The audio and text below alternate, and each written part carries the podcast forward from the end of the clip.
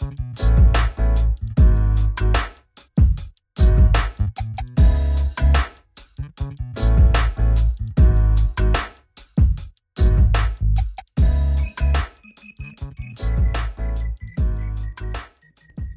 pessoal, aqui quem fala é Priscila Leitner. É, estamos aqui para mais um podcast, o nosso segundo episódio. E hoje eu estou com a Talita, né? Olá. A Talita Martins é nossa psicóloga aqui da equipe. É uma pessoa que tem, assim, também já construiu um caminho dentro da área do comportamento alimentar.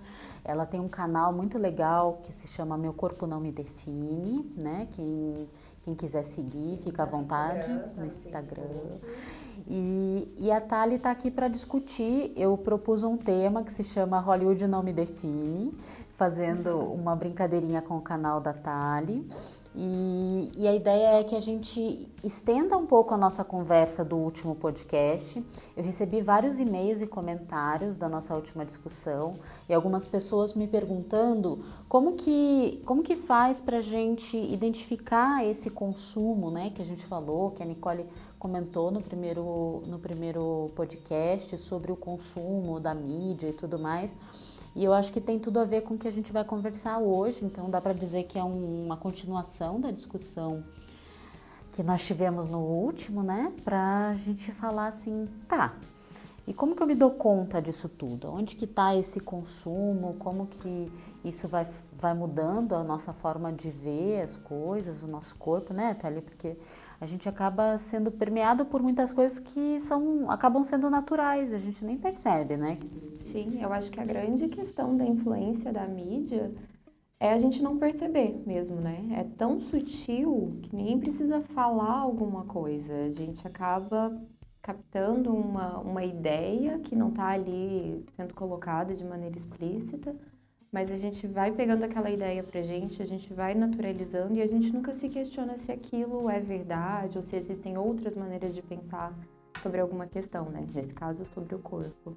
E quando a gente pensa é, no corpo no cinema, né, na, nas séries, no cinema, a gente está falando de uma influência muito grande de Hollywood.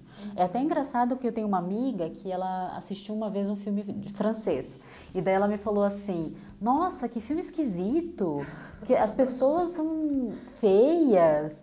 E, e daí eu falei para essa minha amiga: Não, minha querida, na verdade não é que as pessoas são feias, essas são as pessoas normais. Elas, são, elas só não estão tão tratadas e tão assim lapidadas como o cinema hollywoodiano que traz uma imagem de pessoas muito e até o critério de seleção nos filmes europeus para você ser um, um ator reconhecido, um ator de sucesso, também não é a sua aparência física, né? Tem muito mais a ver com a sua competência técnica para atuação mesmo, quanto você consegue interpretar um papel, passar uma mensagem.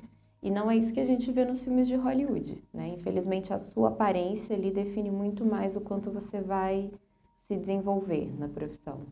É, e por mais que eles falem, né, eu acho que Hollywood tenta inserir é, a diversidade de alguma forma, mas ainda assim é uma diversidade muito maquiada, né? Em que, é, por exemplo, atores que são negros acabam sendo, tendo tratamento de imagem que deixam eles meio esbranquiçados, uhum. né? Eu acho que essa é uma crítica do cinema, não só na, na parte técnica, né? Nós duas aqui não entendemos muito da parte técnica do cinema, mas... É, Nós saberemos opinar. A gente pode opinar na questão da imagem e a construção psíquica disso, né? E, e, tem toda uma imagem que é passada. Então, também não cabe dizer se o cinema europeu é melhor ou pior, mas uhum.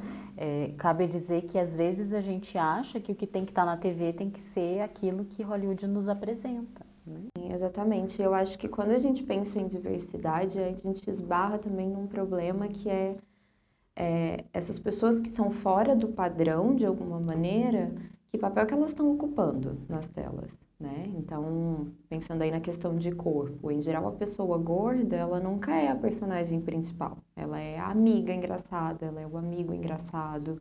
Ela é sempre alguém que está ali fazendo um papel secundário, né, que não se destaca. E mesmo quando a gente tem uma pessoa fora do padrão, por qualquer motivo, ocupando um papel principal nos filmes hollywoodianos, isso é colocado em questão, né? A imagem dessa pessoa é questionada em algum momento ao longo do filme. Então nunca tem uma pessoa que é a principal e ela simplesmente está ali, sem que a aparência física dela seja questionada. É, e, e, daí eu esbarro numa série que eu assisti, né? É, porque os nossos pacientes trazem coisas, amigos trazem coisas e a gente vai assistir para ver, né? E tem uma série no Netflix que se chama o Insatiable, né? Uhum. Insaciável. É, e que as pessoas me falaram que estavam assistindo como algo assim, ah, é legal, é uma pessoa que, que teve alguma questão com a comida, teve compulsão alimentar, olha que bacana. E daí eu fui assistir achando que seria super bacana, né? E talvez o meu olhar muito crítico uh, me fez ver algumas coisas que até motivaram essa conversa, né, Thali? Porque a personagem principal, ela teve, tem compulsão alimentar, mas a série começa de quando ela já não tem mais o peso que ela tinha, né, na, na adolescência, e ela está num outro lugar, né? E que ela tem um comportamento bem assim questionável e tal, autodestrutivo muitas vezes. Uhum. É, mas eles trazem essa questão do corpo. Agora você pode ser uma Miss, né? Porque você está magra, né? Você é um exemplo, né? Porque você está magra. Então parecia que é, trazia a ideia de que é legal lutar contra a obesidade, que assim a gente tem que pôr muitas ressalvas aí nessa ideia, mas o quanto que ela se apropriou, digamos, disso, né, desse emagrecimento e do transtorno alimentar, para dizer que ela agora pode fazer algumas determinadas coisas. agora ela é alguém. Agora eu sou aceita. Agora ela tem um papel. E essa série ela teve é, já causou muita polêmica antes até de estrear, né? Porque chegaram a fazer uma petição com um monte de assinaturas para que ela não fosse lançada porque desde a exibição do primeiro trailer as pessoas já, já estavam dizendo que era uma série de cunho muito gordofóbico, porque ela colocava a pessoa nessa posição de que você só é alguém depois que você emagrece, né? Mesmo assim, alguns atores até da própria série insistiram que talvez a gente fosse mudar de ideia depois que a gente visse. Eu comecei a assistir, eu não mudei de ideia. Eu acredito realmente que é isso daí. E vários pontos me chamam a atenção são coisas muito sutis, né? Como a gente estava falando antes. Uma coisa simples que me chamou muito atenção desde o começo. Quando a personagem principal, então, está gorda, ela não se maqueia, o cabelo dela tá bagunçado, a ela, roupa, a roupa dela é feia, é, é com uma cor neutra, ela não quer chamar atenção. Imediatamente depois que ela emagrece, ela se arruma, ela se produz, ela tá o tempo todo maquiada com batom, com roupas coloridas, com cabelo muito arrumado. Então, por mais que não tenham falado isso pra gente ali, estão passando a mensagem de que a gente só vai se arrumar, a gente só precisa estar com uma aparência né, mais produzida se a gente é magro. Que se a gente está fora do peso, se a gente está fora do padrão, a gente tem que passar completamente despercebido ali. É incrível, né? Porque isso é sutil, mas mostra uh, toda uma visão né, do, do que é e um próprio estereotipo do que é a pessoa que está uh, obesa, né? E outra coisa que me incomoda, Thali, é, é, como eles lidam com o transtorno alimentar, porque tem um momento no meio da série, não sei se é pro meio, pro final, que ela recai na compulsão alimentar, né? Acontece alguma coisa lá e ela recai. E quando ela volta, digamos assim, que ela, né, ela ganhou peso, ela falou que ela ganhou muitos, muitos quilos, né, em pouco tempo. É, como é tratado o transtorno alimentar é como assim, é só ter força de vontade e vamos correr. E daí ela começa a correr junto com um amigo dela lá, namoradinho, e tudo resolvido. O transtorno uhum. alimentar está resolvido. Bem simples assim, né? E nós que trabalhamos com isso, a gente fica apavorado, porque mais uma vez é uma mensagem de que as coisas se resolvem com força de vontade. A obesidade se resolve com força de vontade, o transtorno alimentar se resolve com força de vontade, o que é uma, uma mensagem péssima e perigosa de se passar. Teve até uma capa de revista esses dias, eu não lembro que revista que era, é, que fazia uma, uma manchete ali na capa, dizia mais ou menos assim: ah, como se manter magro? Basta equilibrar boa alimentação, treino, boa qualidade de sono e saúde mental, alguma coisa nesse sentido. Basta. Basta. Como se fosse uma coisa muito simples de se conseguir, né? Como se fosse realmente só dependesse da sua vontade. Poder organizar tudo aquilo, poder deixar a sua vida toda em equilíbrio. É, e essas mensagens sutis, elas vão formando como as pessoas acham que elas têm que ser, uhum. né?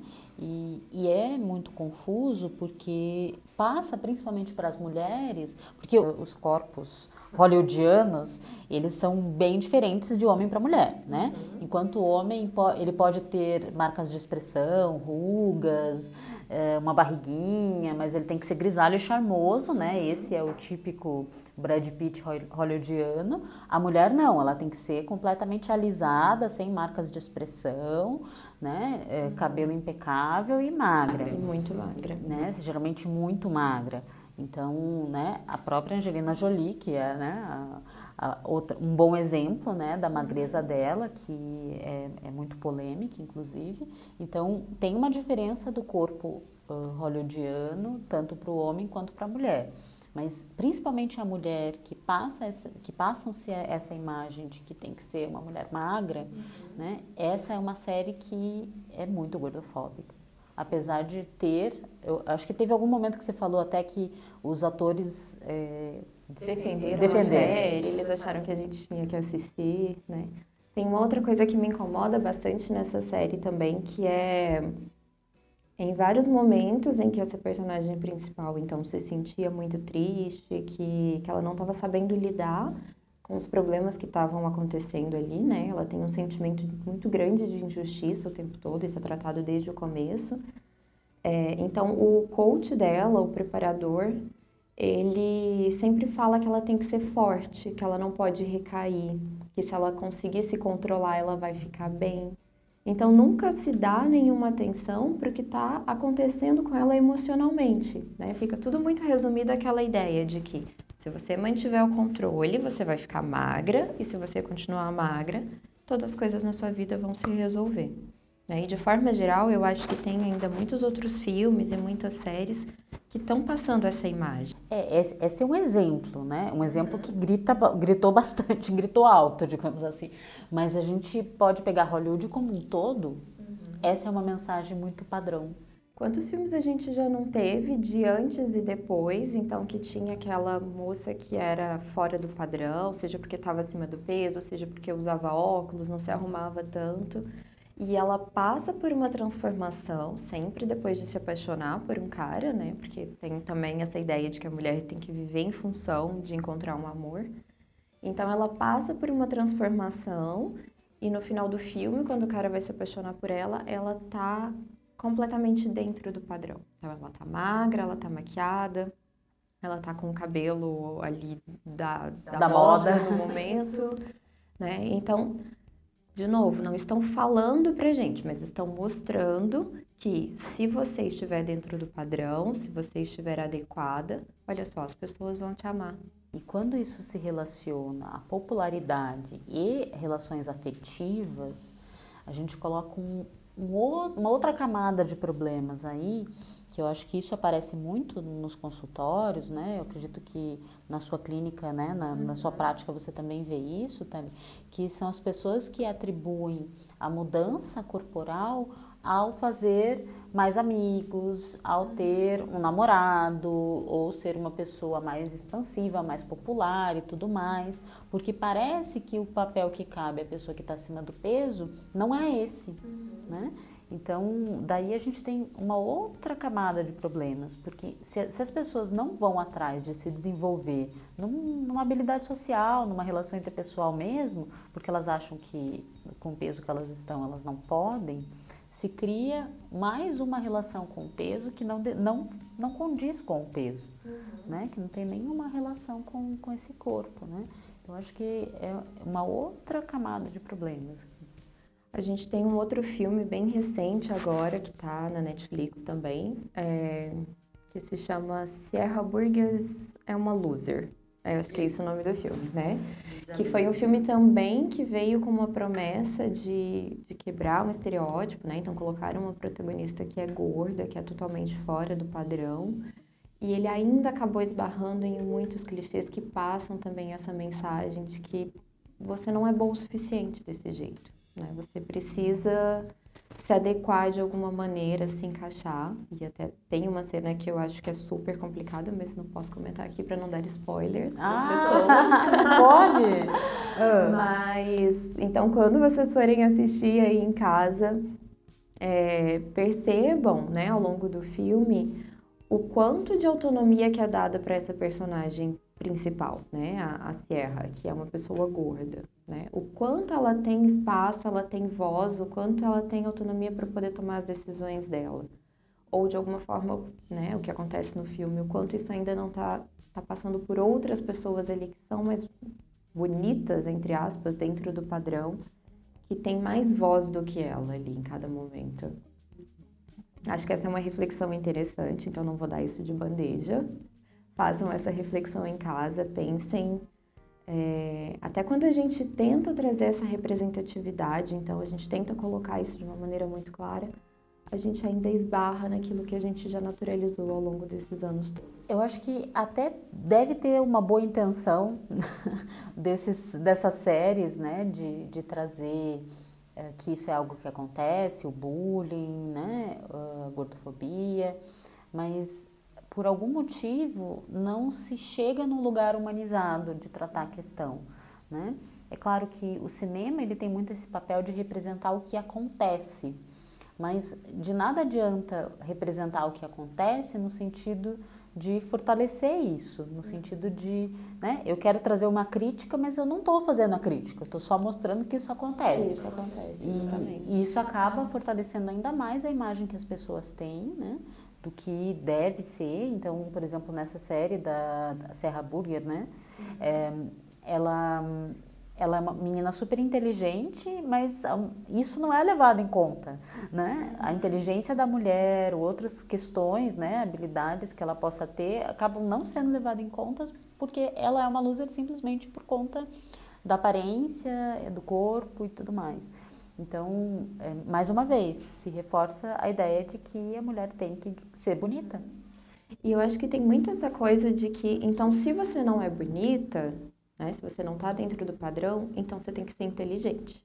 É, só tem essas duas opções. Só né? tem essas duas opções, né? Ou você é muito bonita, e aí às vezes não é tão inteligente também, ou então você tem que compensar a sua, de novo, entre aspas, falta de beleza sendo muito inteligente para se destacar de um outro jeito. Né? E aí a gente está falando de cobrança social também. Mais uma vez. Está deixando a pessoa ser livre, se expressar e reconhecer as suas habilidades, as suas capacidades. A gente está dizendo como que ela tem que ser. Sim. E, e você, eh, Thalia, me diz assim, o que, que você vê como saída para essa mulher, assim, levando em conta o que você acredita, toda essa discussão e a tua prática? Como que você vê assim uma saída pra gente, pra gente. uma saída assim pra, pra gente. gente. a gente está imersa Estamos nisso, imersos. Né? Eu acho que até no último podcast vocês trouxeram uma discussão bem bacana que a gente não consegue se afastar por trabalhar com esse tema, a gente não consegue simplesmente fingir que isso também não acontece com a gente, né? Nós somos mulheres antes de sermos profissionais. E a gente está o tempo todo sujeita a essa influência. A gente assiste aos filmes de Hollywood, a gente assiste às séries que são produzidas ali. A gente está recebendo uma mensagem de como a gente tem que ser, né? Então, eu acho que a gente tem melhorado bastante. Fico feliz com alguns passinhos que a gente tem dado é, na questão da representatividade. Quanto mais gente com corpos diferentes a gente coloca para aparecer na mídia, nas redes sociais, nas campanhas publicitárias, nas séries, nos filmes, e ocupando o lugar de destaque, ocupando o lugar principal ali, eu acho que mais a gente que está aqui do outro lado consegue se reconhecer, né? Mais a gente vai conseguir falar, olha só, aquela pessoa tem um corpo parecido com o meu e ela está ali dando conta daquilo, ela está ali se destacando de alguma maneira. Eu também posso. Né? Porque eu acho que a imagem que Hollywood passou pra gente por muitos e muitos anos foi que existia um único tipo de corpo. Então, todo mundo que não se encaixa naquilo, que é a grande maioria, né? Sim. Todo mundo que não se encaixa naquilo também tinha que lidar com essa sensação de incapacidade com a vida como um todo, né? Eu não dou conta porque eu não sou como aquela pessoa que estão me mostrando ali, eu não sou como eu tenho que ser, né? E acho que quando você traz outros corpos, outras referências, você vê que você não tem que ser de um jeito específico.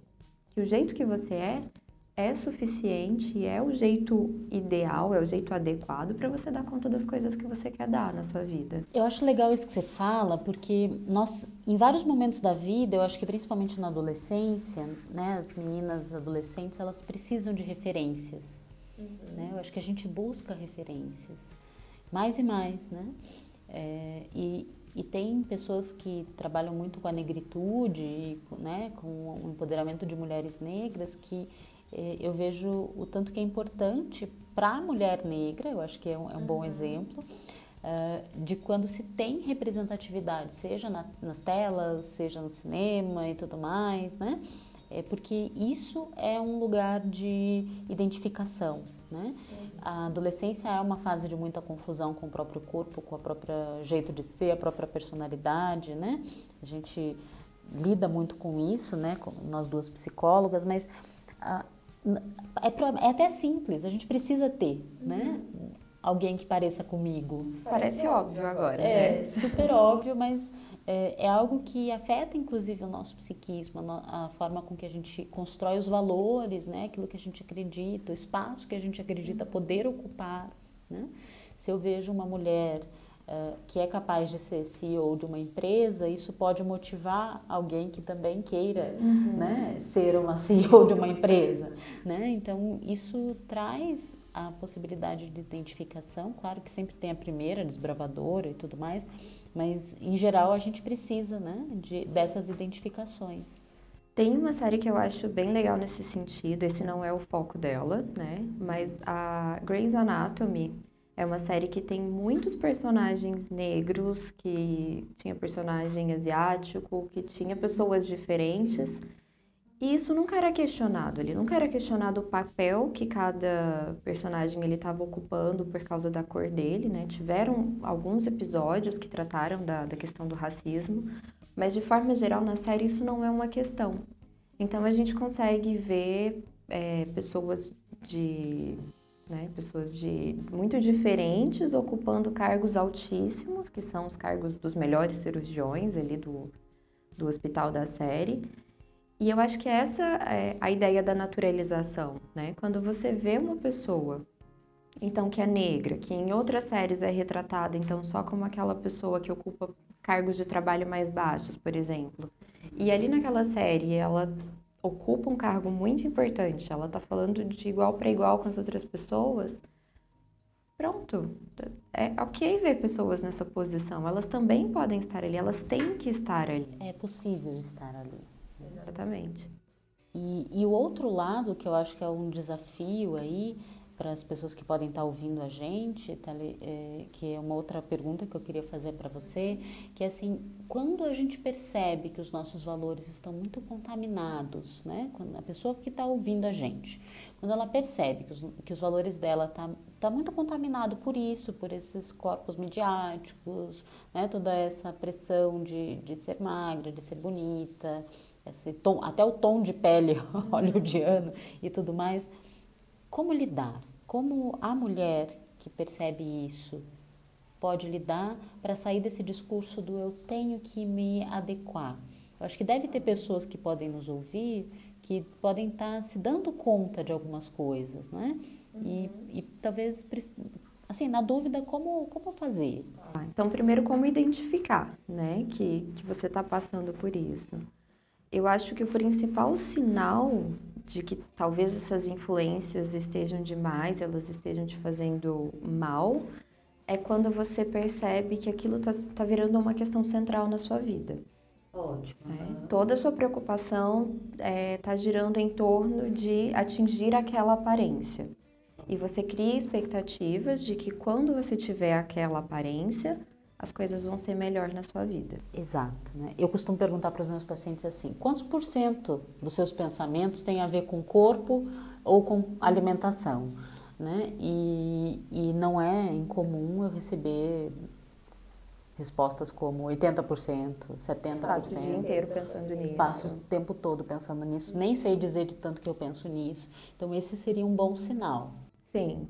É, então, pensar você, né, o quanto você está atribuindo uma ideia de sucesso na sua vida à sua aparência. Tá? Então, se eu for mais magra, eu vou conseguir um emprego melhor. Se eu for, sei lá, se eu tiver uma aparência diferente do meu nariz, eu vou conseguir um namorado. Uhum. Se eu não tiver celulite, eu vou ter mais amigos. Não sei, né? Às vezes as pessoas criam até relações que não fazem muito sentido. Não faz sentido, às vezes. Na maioria das vezes, eu uhum. diria.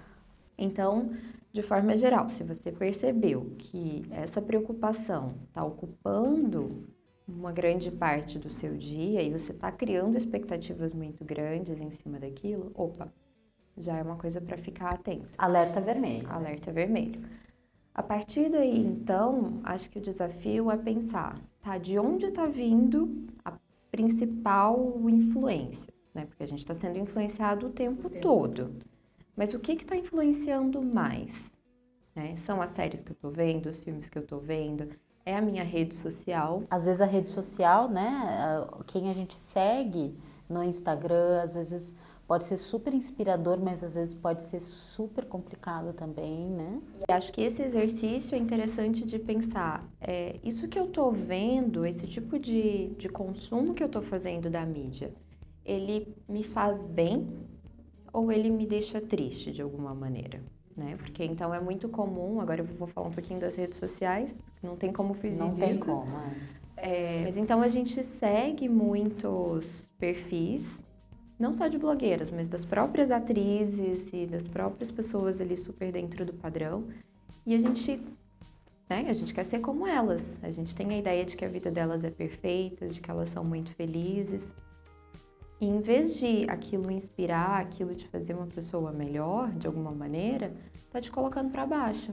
Sim. Porque todo dia você abre, tem que ver o perfil daquela atriz hollywoodiana, maravilhosa, super dentro dos padrões, que tá levando uma vida incrível. E você tem que acordar e ir pro trabalho e viver a sua vida que não parece tão incrível quanto a dela. Uhum. Então, isso causa um sofrimento muito grande, um distanciamento daquilo que você tem, daquilo que você é, daquilo que realmente importa. E você vai vivendo aquele mundo da expectativa, de né, a expectativa de querer ter aquilo e a frustração de não conseguir.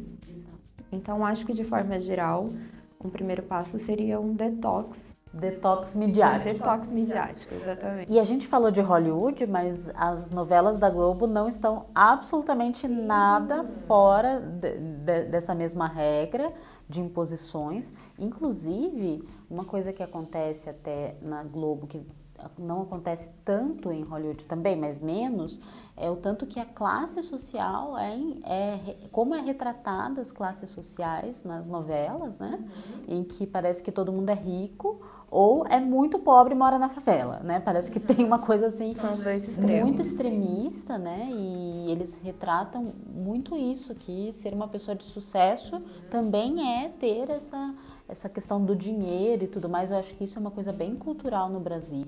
Sim, eu acho que aqui isso pega bem forte. Poderia ser uma outra discussão até que eu acho que não cabe até nesse, nesse, nesse, canal, né? Mas um, acho que é uma discussão também super interessante. Então, a gente tem inúmeras formas disso estar tá nos influenciando.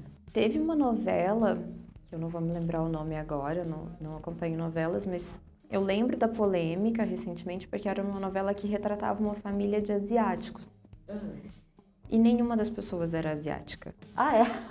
Os, person... Os atores contratados para fazer a novela, eles não eram, não eram asiáticos, asiáticos, né? Uhum. Então a novela foi acusada de. Não, não me lembro o termo para isso, mas enfim, de não estar tá dando espaço, né, para que essas Correto. pessoas aparecessem. E aí teve uma outra novela, que eu também não sei o nome, que é uma novela que se passava na Bahia, e a Bahia é o estado com maior percentual de população negra do Brasil. E nessa novela quase não tinha negros. Todos os personagens principais eram brancos. Então a gente está falando de uma representação. Eu tento vai... representar. É, então, uma representação que não representa. É, a, a, mais uma vez, que nem Hollywood, há uma boa intenção, mas eles, é, eles falham nessa boa intenção, o que acaba piorando a situação. Antes não entrasse nessa discussão, uhum. né?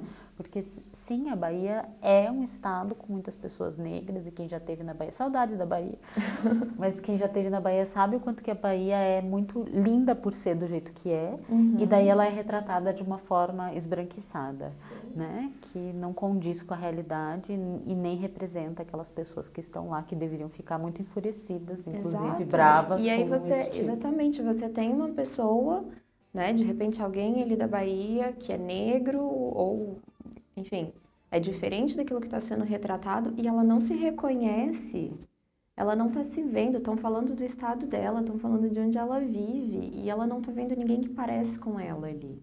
Isso é muito triste. É triste. É, é triste e afeta valor. Né? Uhum. Porque, claro, que pessoas que têm uma condição de discutir e pensar dessa forma, estão um pouco mais conscientes disso tudo, já não é legal, né? Uhum. Mas e as crianças e os adolescentes, né? E essas assim, pessoas, a parte da população que não tem talvez essa consciência, ou até adultos mesmo, mas que acabam não tendo essa consciência, né? E têm os seus valores afetados, né? Estou na Bahia, mas eu tenho que ser branco, né? O que é um absurdo de se pensar. Aliás, um absurdo de se pensar nisso em tudo, né? Parece tudo muito absurdo. Eu acho que então essa nossa briga de de mostrar o nosso corpo real, né? Eu acho que isso é muito válido. Isso é muito importante.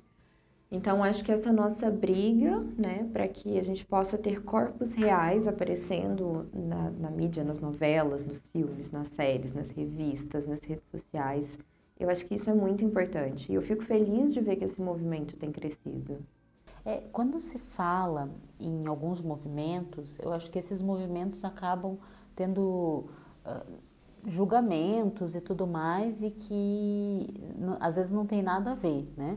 Eu acho que o movimento, por exemplo, Body Positive, que é um movimento muito legal, que eu apoio, eu gosto de ver postagens que tenham essa hashtag e tudo mais, eu vejo que é, é, tem essa ideia. Não tem a ideia de dizer que a mulher não vai se depilar ou não vai se cuidar ou vai, né, é, sei lá, ir contra o padrão. Ok, ele é, é assim, contra culturalmente falando, né? Mas no sentido de mostrar que, por exemplo, o corpo da mulher tem estria, tem celulite, isso é, isso é algo que acontece com muitas mulheres, né? Isso não é algo é, que não acontece. Eu acho que o legal desse movimento é ele te dizer que você não precisa estar no padrão para você se amar. Isso. Você se ama, você se cuida e aí a aparência que o seu corpo vai ter no final das contas é o de menos.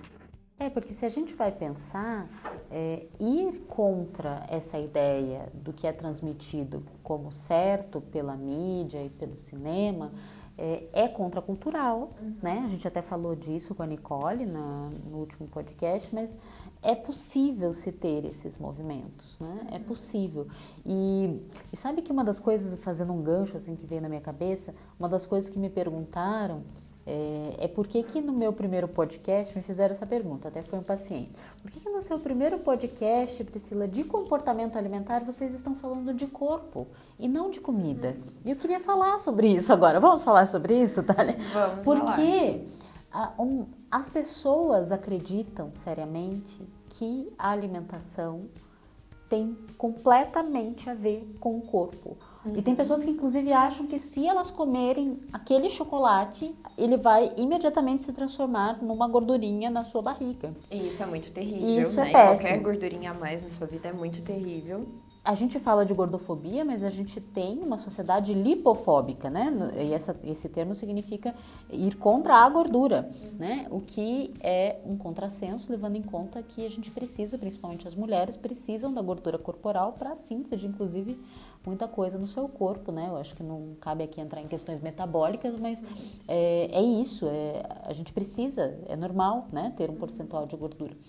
Então, por, por isso que eu escolhi, né? Eu, Priscila, escolhi falar de corpo, porque a gente precisa desmistificar essa questão do corpo, até mesmo para que as pessoas lidem melhor com a sua alimentação. Sim.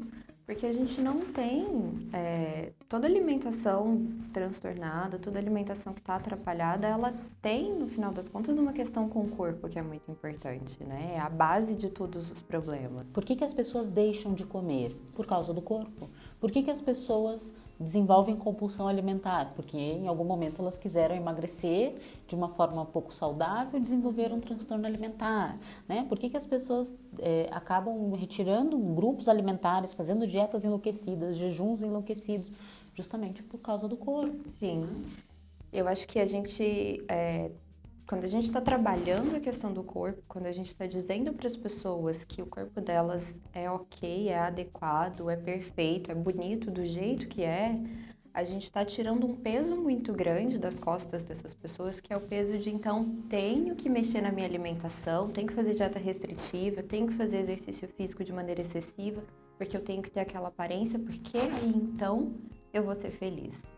É, é, um, é uma relação, né? Muito complicada de se fazer e de se reforçar, né? Porque daí a gente, e aí eu vou falar um pouquinho do que eu acredito, que tem a ver muito com a, a minha área dentro da psicologia, que é a área da psicologia corporal, que é as pessoas deixam de sentir, de viver e de validar os seus corpos. Uhum de elas perdem um pouco da experiência de estar em si mesmas, de estar seguras dentro de si. Isso tudo por conta de algo, de uma influência externa, por conta de padrões, de valores e tarará, de um corpo que eu quero ter que não é o meu corpo. E esse corpo que eu quero ter na minha cabeça o tempo todo acaba negando muito o corpo que eu tenho, que é esse corpo que eu você feliz dentro dele ou não você feliz dentro dele. Aliás, por falar em felicidade, essa é uma outra coisa. A gente não precisa ser feliz o tempo todo, né? Só queria deixar essa mensagem. Eu Mas... acho que tem uma outra discussão bacana, e depois a gente pode fazer um link com essa questão da felicidade, que é assim: muito se tem dito que a gente vive um momento de culto ao corpo. Né? E eu acho que de forma geral a gente não está cultuando o nosso corpo, porque a gente não está respeitando ele, a gente não está levando em consideração os sinais que ele dá, a gente não está levando em consideração tudo que ele pode nos oferecer. Né? Eu acho que é muito mais correto a gente pensar que a gente está vivendo um momento de culto à imagem. A imagem. Né? A que imagem que eu estou passando. Então, eu sou magro e eu passo uma imagem de pessoa saudável e isso parece o suficiente para todo mundo. Não importa para as outras pessoas saberem o que, que eu estou sofrendo para poder manter aquela imagem. O que está passando aqui por trás daquelas fotos que eu estou postando, daquilo que eu estou contando para as outras pessoas. Exatamente. Eu acho que se tem um culto ao corpo, é um culto à plasticidade do corpo. E esse corpo plástico, ele é um corpo pouco vívido, pouco saudável emocionalmente, pouco intenso né? E que muitas vezes as pessoas não vivem ele de uma forma plena. Então, conheço também e tenho é, pessoas ao meu redor e pacientes que têm esse, que chegam nesse corpo uh, magro, com muito esforço, com muita dedicação, com baixo percentual de gordura e acabam continuando insatisfeitas. Porque é um corpo que está menos vivo. Porque o corpo não resolve os problemas, não né? A sua aparência não resolve os problemas. E, mas é um desafio, né? Tanto se dar conta disso, quanto chegar nesse movimento de uh, aceitação, eh, com aspas, eu vou colocar aceitação com aspas, porque aceitação nunca é completa, né, Thalia? Eu acho, acho que, que é legal falar disso. De, de, de, pensar em fazer as pazes, as né? Ok que eu não aceito o meu corpo, ok que ele não é do jeito que eu quero, mas eu respeito ele mesmo assim. Né? Eu valorizo aquilo que eu gosto, eu valorizo o que o meu corpo pode me oferecer. Eu acho que a função do nosso corpo é isso, é servir de meio para a gente poder dar conta das coisas que a gente quer fazer. Então, essa é uma reflexão é, importante para você que está aí ouvindo até. O que, que seu corpo te permite fazer? Né? Te permite abraçar as pessoas que você ama, te permite beijar essas pessoas, te permite nadar, te permite dançar, te permite andar de bicicleta, dar cambalhota, não sei. Como é, é estar dentro do seu corpo? Como que você tem aproveitado o seu corpo a partir do que ele pode fazer por você e não tanto da imagem que ele tem, da aparência que ele tem. Uhum. É, é, a gente chega num lugar muito libertador, mas não é simples, né? Uhum. Eu acho que tanto eu quanto você, né, Thalia, a gente se dedica a trabalhar nisso, né? E, e é um desafio para muitas mulheres, então por isso que a gente conversa sobre corpo. Claro que a gente vai ter outros temas aqui no, nesse canal, né? Não é ideia a gente só falar do corpo, mas tanto o primeiro quanto esse podcast, eu acho que ele vem muito na ideia de mostrar que a gente precisa de uma libertação dos corpos, né? Para que a gente possa falar de saúde de verdade, de saúde mental principalmente, né? E de qualidade de vida, porque qualidade de vida não é, é treinar enlouquecidamente, é, comer o mínimo possível e sem prazer e querer um corpo que não é o seu. Às vezes, é, em prol desse discurso de saúde, a gente acaba comprometendo exatamente a nossa saúde. A saúde, principalmente a mental. Aliás, essa é a primeira que acaba quando a gente se compromete com uma ideia assim. Acho que o objetivo, então, dessa nossa discussão e do nosso trabalho no dia a dia no consultório é poder ajudar as pessoas a se sentirem confortáveis no corpo delas, né? no corpo que elas têm, a partir do que ele pode oferecer, mas principalmente tirar o foco do corpo. Né? Então, ok, né? chegamos num estado em que você se sente confortável ali, mas que mais que tem a sua vida? O que mais que a gente vai olhar agora? Como é que está seu trabalho? Como é que estão suas relações? Como é que tá os seus sonhos, as suas metas? O que, aonde você quer chegar? E que não tem nada a ver com o seu corpo. Você é o seu corpo, eu acho que é legal a gente pensar, né? Nós somos os nossos corpos, mas eles, além de não nos definirem, né? Como diz a Thalia no canal dela, é, não é só isso. Nós somos muito mais do que corpos e do que o que a gente come. Aliás, isso deveria ser uma coisa muito corriqueira no nosso dia a dia e a uhum. gente deveria, em alguns momentos, pensar o que mais a gente tem na nossa vida, em relações e projetos e desejos, né? Eu acho que o desejo aí do que a gente quer conquistar no mundo, o que a gente quer fazer, aquilo que nos faz bem, nos faz feliz e tudo mais, as relações, as pessoas, tantas outras coisas na nossa vida em que acabam não, não tendo tanto valor em algumas, né, na cabeça de algumas pessoas por conta toda essa dinâmica que a gente falou hoje aqui. Né? Eu gosto muito daquela frase que diz: Você é o universo inteiro. Então, quero convidar quem está ouvindo esse podcast a pensar o que, que tem nesse universo aí de vocês para além da aparência, né? Que mais que representa? Então, nosso corpo não nos define, mas o que mais que tem na vida de cada um de vocês que é importante, que faz sentido, que dá prazer, que vocês gostam, que vocês podem colocar o foco de vocês em cima disso, para a gente poder pensar em saúde, pensar em qualidade de vida. Uhum. Com certeza. Bom, é, eu acho que essa é uma discussão incrível e, e só a gente poder pensar nisso, não para se, se distanciar necessariamente de toda a questão social, mas olhar para isso de uma forma mais é, consciente, mais né, percebendo todas essas influências sobre a gente, uh, a gente encontra um pouquinho mais de liberdade, um pouquinho mais de possibilidade de ser a si mesmo, né? Que é uma coisa tão difícil, né? A gente ser nós mesmos. Então, eu acredito que essa discussão é super importante. E eu acho que não a discussão necessariamente que a gente teve aqui, mas a discussão interna de cada um sobre o tema. Né? E é... a discussão macro que está acontecendo no nível social também, né? Que é a gente, pegando de novo o exemplo do, da série que você mencionou no começo, que é a gente poder se posicionar e falar: esse tipo de coisa eu não aceito mais. Eu não quero. Esse tipo de coisa já deu, já não representa, já não, não faz sentido então vamos vamos atrás de outras coisas, né? Vamos insistir para que a, todas as produções hollywoodianas, as produções globais, tanto que a mídia de forma geral atenda essas novas, essas novas necessidades que estão surgindo, que é a de representatividade, é da gente poder se reconhecer em quem está lá naqueles papéis de destaque. Muito bom.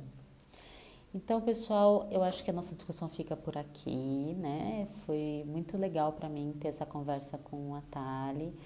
Para quem quiser, mais uma vez, o canal dela é Meu Corpo Não Me Define. Ela também é profissional aqui da equipe do PECAC, né? Da, um, aqui do nosso corpo clínico. E, e eu me despeço de vocês com a ideia de que a gente vai seguir com esse podcast. Eu sei que o primeiro eu disse que foi uma experiência, mas eu gostei uhum. dessa experiência. que bom, né? vai vir muita coisa boa por aí. Então. Já tenho uma lista de mil temas. É, algumas pessoas também me pediram temas, me sugeriram temas. Então fica de volta o meu, né, a minha abertura para receber comentários, temas, é, palpites, né, até mesmo depoimentos sobre como que foi é, essa conversa para cada uma de vocês. A gente então, quer saber, gente, é, de verdade. Dá, dá para ter uma conversa, né, com a gente. A gente não está inacessível. E a ideia é que a gente tenha um podcast a cada 15 dias. Então, com temas sobre comportamento alimentar. E, e, daí aguardem que a gente tem novidades em breve. Obrigada pelo convite, Pri. Obrigada pela oportunidade de discutir esse assunto que eu gosto tanto e que eu acho tão importante.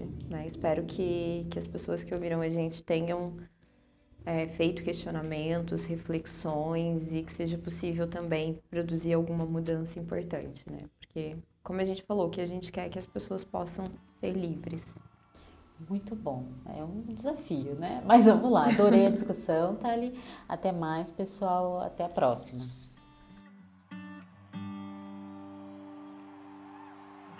Tell me something, girl. Are you happy in this modern world? Or Is there something else you're searching for? I'm falling. In all the good times, I find myself longing for change. And in the bad times, I fear myself.